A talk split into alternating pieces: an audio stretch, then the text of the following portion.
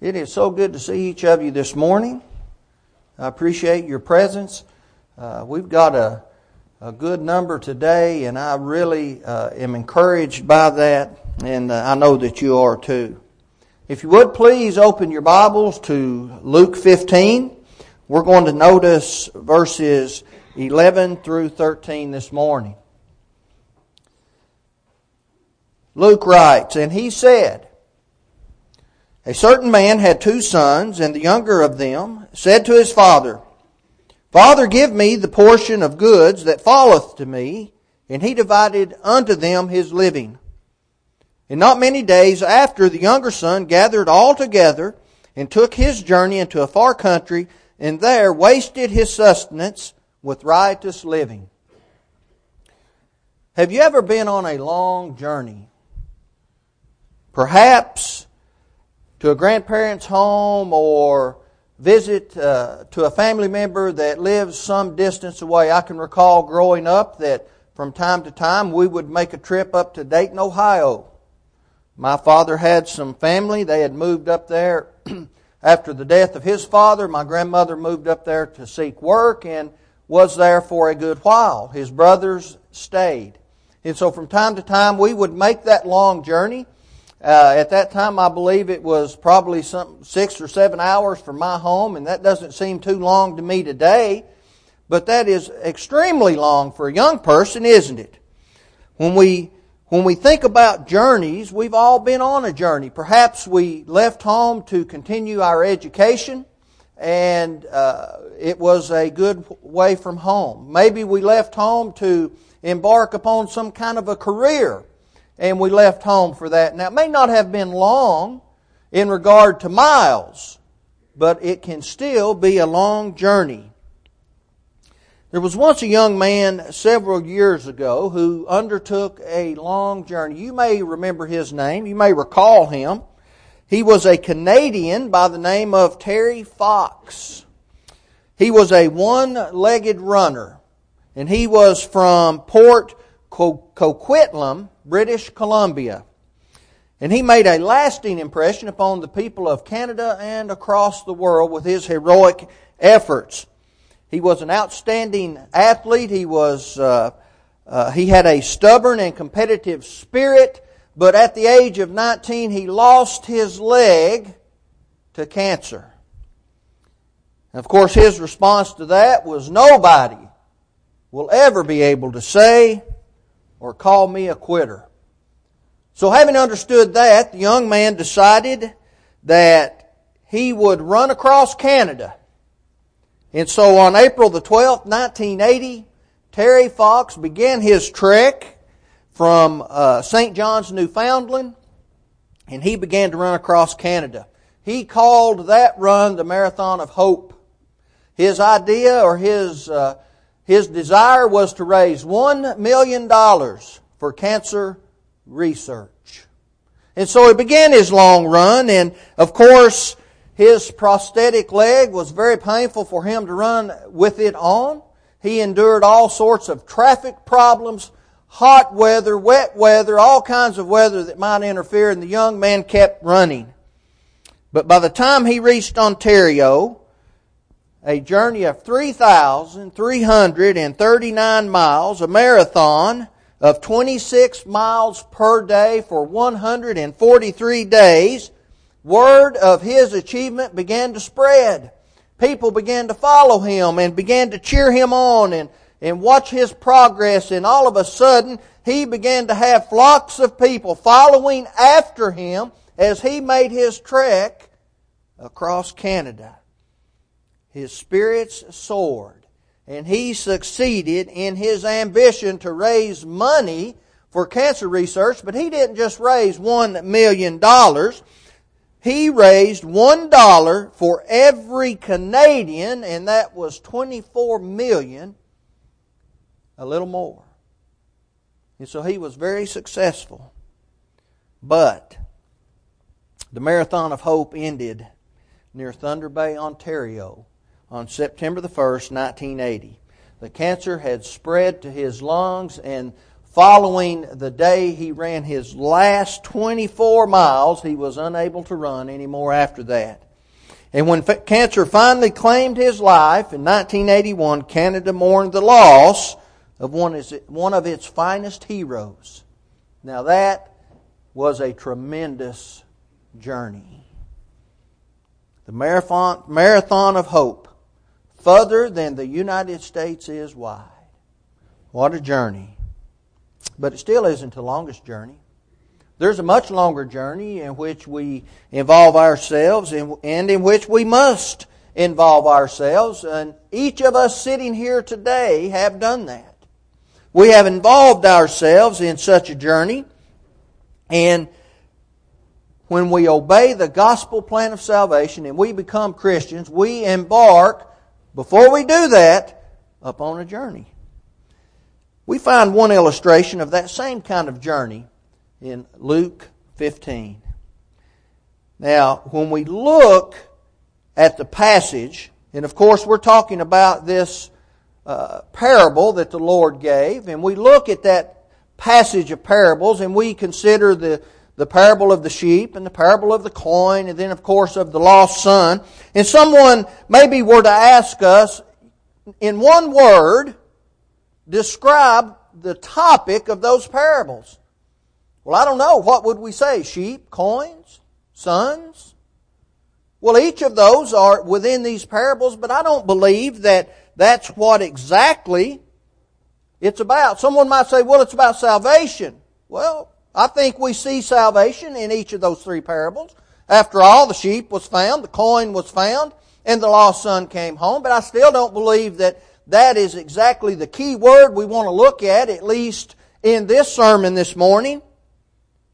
I believe the topic of this amazing chapter has got to be sinners. Sinners. God is interested in sinners. Notice that Jesus came to seek and to save that which was lost. Luke 19 verse 9. I think we can look at this topic this morning, and we can say that the idea behind these three parables is sinners. Now, the first two verses of this chapter, Luke 15, I believe sets the stage and serves as an introduction to all three parables, but especially to the third parable. Notice what is said. Then drew near unto him all the publicans and sinners for to hear him. And the Pharisees and scribes murmured, saying, This man receives sinners and eats with them. Now we learn in these first two verses who the audience is, the anticipation or their anticipation to hear what's being said, who the enemy to the Lord is, and the evil intent that he received at their hands. Of course, it is to the Pharisees and the scribes to whom this parable is addressed really. And it is so easy when we look at this illustration and, and the great adjectives used, and it just almost as if it jumps off of the page, it's easy to get caught up and lose the intent of the parable. What was Jesus doing? Was he talking about sheep and coins and lost boys? Well, he was, but what was his main purpose? He wanted to restore the nation of Israel back to God so they could be in fellowship with Him. Look, Jesus did not hate Israel. He loved His brethren, though they mistreated Him. The apostles, they did not come to destroy the law. Jesus didn't come to destroy the law, He came to fulfill it. He came to seek and to save that which was lost. He had a great love for his brethren, the Israelites, and he wanted to restore to fellowship Israel and God. And so that's the main point. We need to kind of keep that in the, in the back of our minds. You know, when we read verses 11 through 13 in our chapter, we are stunned by the journey that the lost son took into sin. When we read verse 17, we're struck by the journey that he took into himself. And then as we follow that up with verse 20, we become thrilled at the journey that he took back home. There's a lot of journeying going on here, a lot of traveling happening, a lot of things taking place, a lot of adjectives being thrown around. The illustration is uh, beyond compare. And I believe there's probably thousands of sermons that can be founded in this one parable. But we're going to focus on the longest journey that this young man took. Isn't it the journey into self that gives us the most trouble? It is enjoyable to journey into sin, even for a little while. Hebrews 11, verse 25. And after having been decimated by that same sin, it is a relief to journey home, isn't it? It's a relief to be able to come out of that, to have that stain washed from us, and to return home. That's a relief. However, when the bad consequences hit, things begin to happen, it is difficult to take the longest journey into ourselves. Why is that? You know, the nation of Israel as a whole needed to take that very journey. They needed to look into self. They needed to understand something, and they needed to return to God, but they chose not to do that. They chose to reject Him. Now, there are many today, and we can make great application in today's life by reading this account. When we read this parable, we can make present day application to our own lives as we make that long journey into returning to God. Now, I want us to begin our longest journey this morning, and I want us to notice and start with the words that Christ spoke. Almost immediately, we're going to notice a contrast. Notice what Jesus said.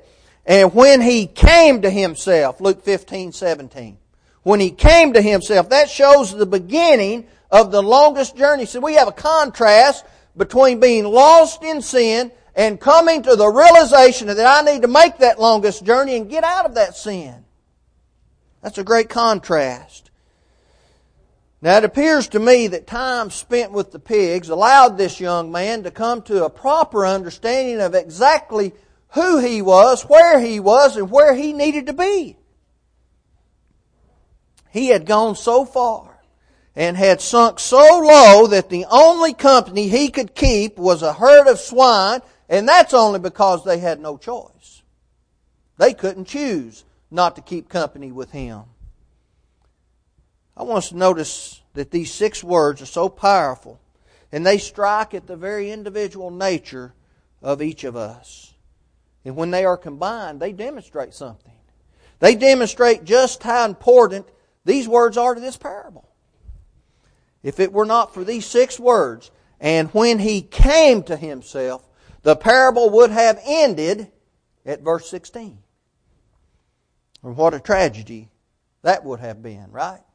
For it to have ended at verse 16.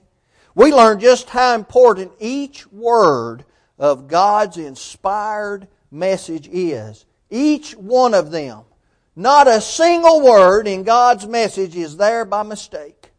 Not a single word is there because someone decided to add something to it. Now we have translations of copies that that has happened to. But we are fortunate and through the providence of God we have copies, translations of copies that are uh, valuable to us and that we can lean upon and trust. We learn just how important, though, God's words are. Think about the 28 words in Genesis 3:15 that, that we have. The Bible would have ended at Genesis 3:14 had those words not been spoken. Had God not come before Adam and Eve, and had he not delivered the punishment that would come to Adam and Eve for their mistakes and the punishment that was going to fall upon the serpent, Satan, had he not given that veiled prophecy of Jesus coming, the history of man would have ended in Genesis 3:14. But God's words are important. And so they didn't end there. And we need to understand that it is a long journey. When we go to enter into self, and we begin to understand some things about ourselves, but we also must understand that we must begin it immediately. We must begin it as soon as we realize that we have committed sin. We need to do something about that. What if this young man had died while wasting his sustenance in riotous living? What would have happened? Well, we wouldn't have had that those six words, and when he came to himself. It would have been over at that point. And when one takes the journey into sin, he never really knows if he's going to be able to come out of it. Right? We never know if we're going to have time to journey into self. Because we're not guaranteed anything in this life.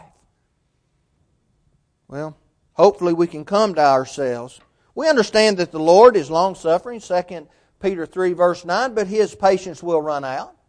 He comes to a point, we learn that in uh, the book of Genesis, especially when we get to Genesis chapter 6, that his patience had run out and he was going to punish the world for not living in a godly manner. And so he had given those people an additional 120 years to make that longest journey into self. They chose not to do it, so he destroyed the world with water. Noah and his family were the only ones that came forth, the ones that were saved. Fortunately for this young man, he came to himself. Now it is commonly agreed uh, upon by Greek authorities and uh, uh, Hebrew authorities that this phrase means, and when he came to his senses. When he came, when he, when he got back in line with what normal thinking ought to be, what proper thinking ought to be, he came to his senses. I think we could paraphrase that statement and it would not hurt the text if we said when he realized how foolish he had been, he came to his senses. It seems that he had been as far from himself as he had been from home. And now it was time to take that journey. Now the contrasts continue though. By coming to himself, it appears that prior to losing his mind, he was a very rational young man. And he was sensible. And he was uh, willing to behave in such a way that he needed to behave. And at the point of recognition, he came back to himself. When he stopped involving himself. Also, the phrase indicates that he had to make a journey to get to himself. Right? He had to take a long journey into himself, but he had to get there first. He had to come to himself. Just because he came to himself doesn't mean that he had fully began his journey or completed it. We can understand that something is wrong and still not take measures to correct it. He had to engage in a struggle and it ultimately saved his life, both physically and spiritually. We know that he returned to his right mind by three recorded statements that he made. He said, I perish. I have sinned and I am no more worthy. Luke 15, 17 through 19. See, we see that the boy had been insistent, he had been impatient, and he had been irresponsible. Notice that he wanted his inheritance. He wanted it right now, and then when he got it, he wasted it. That kind of sounds like young people, doesn't it? I know that at least it sounds like me when I was a younger man. But he did wake, though, from his insanity. So he came to himself. We go from the words of Jesus to the idea that this young man did wake and he came to realize that sin is reckless. Sin is reckless. When we look at the world's views, they understand and they believe that when we do not engage in certain activities that we are being reckless. After all, look what you're missing out on. All these wonderful things that the world has to offer and you do not imbibe or partake in any of them? That seems like reckless behavior to them. But the fact that he did come to himself indicates that living in sin is insanity. It is insane. It is not something that people with a proper mindset would do because we understand that the result of living in sin is death. For the wages of sin is death. Romans 6:23. Now, isn't it a wonderful lesson to represent repentance as the return to sound mind and consciousness? Being conscientious about what God would have us to be. The wild man of the Gadarenes is depicted as someone being out of his mind because of the things that Satan had done. Luke 8, 26 through 35. Solomon said in Ecclesiastes 9, 3 that madness is in the heart of the sons of men. That's, that's insanity. That's craziness. It's not having a sound mind, right? And when we allow that madness to overtake our lives, there's only one result. And of course, that result is ruin. Solomon described the sleeping sinner as a sluggard that needs to wake up, Proverbs 6, verse 9. The Roman brethren were encouraged by Paul. Notice what he said, Romans 13, verse 11. He said, Awake out of sleep, for now our salvation is nearer than when we first believed. Romans 13, 11. See, the idea is you're, you're not thinking clearly. How many of us have awakened at night and still half asleep and not understanding about the, the surroundings in which we are? we're a little bit confused. I can recall one time I had uh, taken a job and I was working in Lebanon, Tennessee. And it was about a, an hour and a half drive for me. And I would go to Lebanon every day and, and I would get back and I would get back very late and I would have to get up very early. And so I came in from work one evening and I, I sat down on the couch and I fell asleep. Well, it was during the uh, the winter months, and so it was about six o'clock. It was dark outside, and I had to be on the road uh, way before six o'clock because I had to be at work at six thirty. And so when I kind of came to myself, I was a little groggy. I noticed the clock; it said six o'clock, and it was dark outside. And I said, "Oh no, it's six in the morning." You know, I mean, it just doesn't make sense, does it? I, I I'm late, and so I didn't understand. So what he's talking about is when we need to wake up, right? We need to get our head clear. We need to understand exactly what's going on. We need to awake out of sleep. Of course, this is a spiritual stupor that Solomon is speaking of, that Paul's talking about. He's not talking about physical sleep. But Paul also commanded the Corinthians to awake or to arouse themselves out of a stupor. That's what he's talking about here. And like them, the Ephesians, in Ephesians 5.14, they were admonished to awake. Awake. Wake up. Arise from the dead. Now, they weren't physically dead.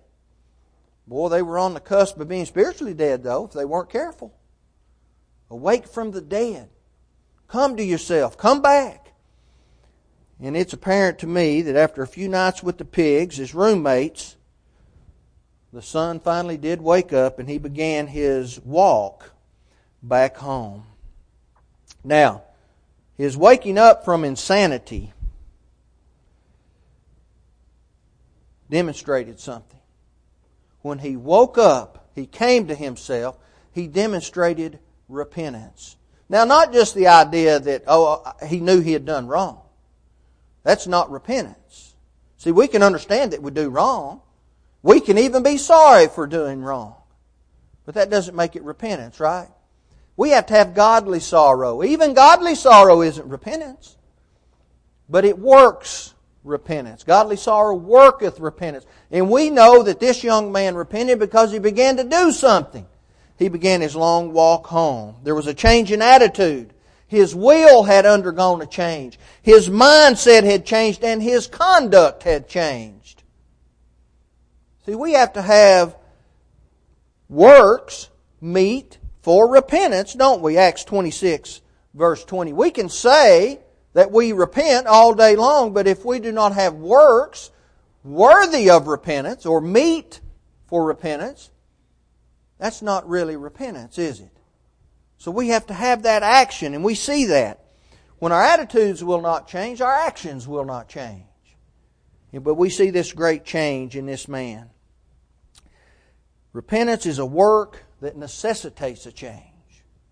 So we have to understand that repentance, when we think of the gospel plan of salvation, we understand that we must hear the gospel, only what God says, not the, the words of men.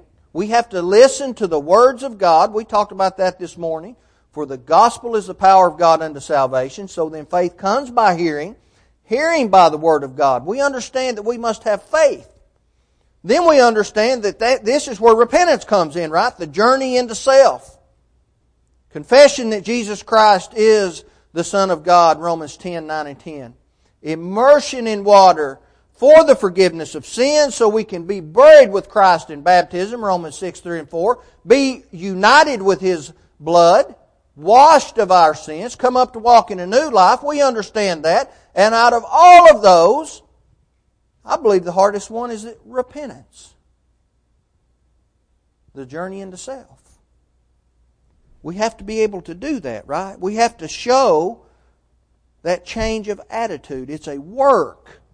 Without those changes, one is in danger of becoming hardened. Romans 1:24. We can sin so long and we can sin so often, and we can live in such a state of sin that we get to the point where it is impossible for us to allow ourselves to repent. Not that we couldn't repent if we made diligent effort to do that. Not that God wouldn't forgive us if we properly repented, but we won't allow ourselves to repent. And that's what Romans chapter 1, the latter part of that chapter, is talking about. But because the son repented, he did return home. He returned back to the Father. Even though he had engaged in improper behavior, he did get back on the right track. I believe the emphasis of this parable at this point is that a sinner can return. We can change our lives, right? Each of us have talked to people before and they said, I've lived in such a way, I've done such terrible things, there is no way that God can forgive me. There's no way that I can be a Christian. Well, that's not true, is it? Repentance can be had. We notice that when the sheep were found and brought home, Jesus said, I say unto you, that likewise joy shall be in heaven over one sinner that repenteth more than over ninety and nine just persons who need no repentance. We see basically the same thing in Luke 15 verse 10. Now the word repentance is not found in the last parable, but the the essence of it is certainly there. Let us return to the purpose of the parable. Who was he speaking with? Who was he addressing? The nation of Israel needed to get this lesson. They needed to repent. They needed to come back to God. That was the whole purpose. They looked at the publicans and the sinners with whom the Lord had engaged, and they thought they needed to repent. And they bragged on themselves, Luke 18, 9 through 14, about how righteous they were. We recall the, the uh, parable of the publican. He goes into the, to the, uh, to the temple and he won't, he won't as much as raise his eyes up to God and he, he smotes himself upon the breast. He says, be merciful unto me a sinner. What does the Pharisee say? He comes in and he looks down upon this man in a very condescending manner. He says, God, I thank you so much I'm not like this sorry publican. I'm so thankful that I'm so righteous. I'm so thankful that I'm so good. You know, in times past, God had made mention to Israel through the great prophet Jeremiah, Jeremiah 7 16 that he was tired of them playing at repentance. He said, I'm tired of it. I'm tired of you saying one thing and doing something else. Now, their Babylonian captivity had prevented them from engaging in idolatry and abusing the land, but it still had not cured them totally. And the problems that we see Jesus facing, uh, John 1 verse 11, and upon which he focused here in Luke 15 was prevalent. They were still taking place and ultimately it resulted in the murder of Jesus himself and the destruction of Jerusalem. Luke 21, 20 through 23. They would not listen. They weren't having any of it. They did not grasp the parable. He wasn't talking about publicans and sinners. See, it's Israel that needed to follow the path of the young son. It was Israel that needed to take the long journey into self. It was Israel that needed to come to themselves. And this young man was the illustration representing the publicans and the sinners of Luke 15, verse 1, or rather the Pharisees. They were the ones, the publicans and the sinners, that were coming to themselves. They were the ones that wanted repentance. They were the ones that wanted God to forgive them, and we see it in those statements that he made, and we see it in a contrast of the self-righteousness of the Pharisees, Matthew 5:20. The beauty of the illustration that Jesus left for us reminds us of many wonderful things. I think when he came to himself, the young son remembered that home is inviting. When he came to himself, I believe that he remembered that home is beautiful and it is pleasant. I believe we are reminded that when we come to ourselves that we have to have a resolution to uh, return. We have to be resolved to do that. And I believe that we learn from this when he finally came to himself, his return was immediate. He got up and he did something. He didn't wait until his circumstances changed. He changed his circumstances. That's a wonderful lesson for us this morning. If you found yourself in the far country of sin and you've come to yourself, come home today. If you find yourself in the far country of sin and you realize that you haven't obeyed the gospel plan of salvation, you need to do that. We've talked about how that is accomplished. If you have come to yourself and you are an erring Christian and you need to make repentance, you need to come back home to the Father, let that be known as we stand and sing.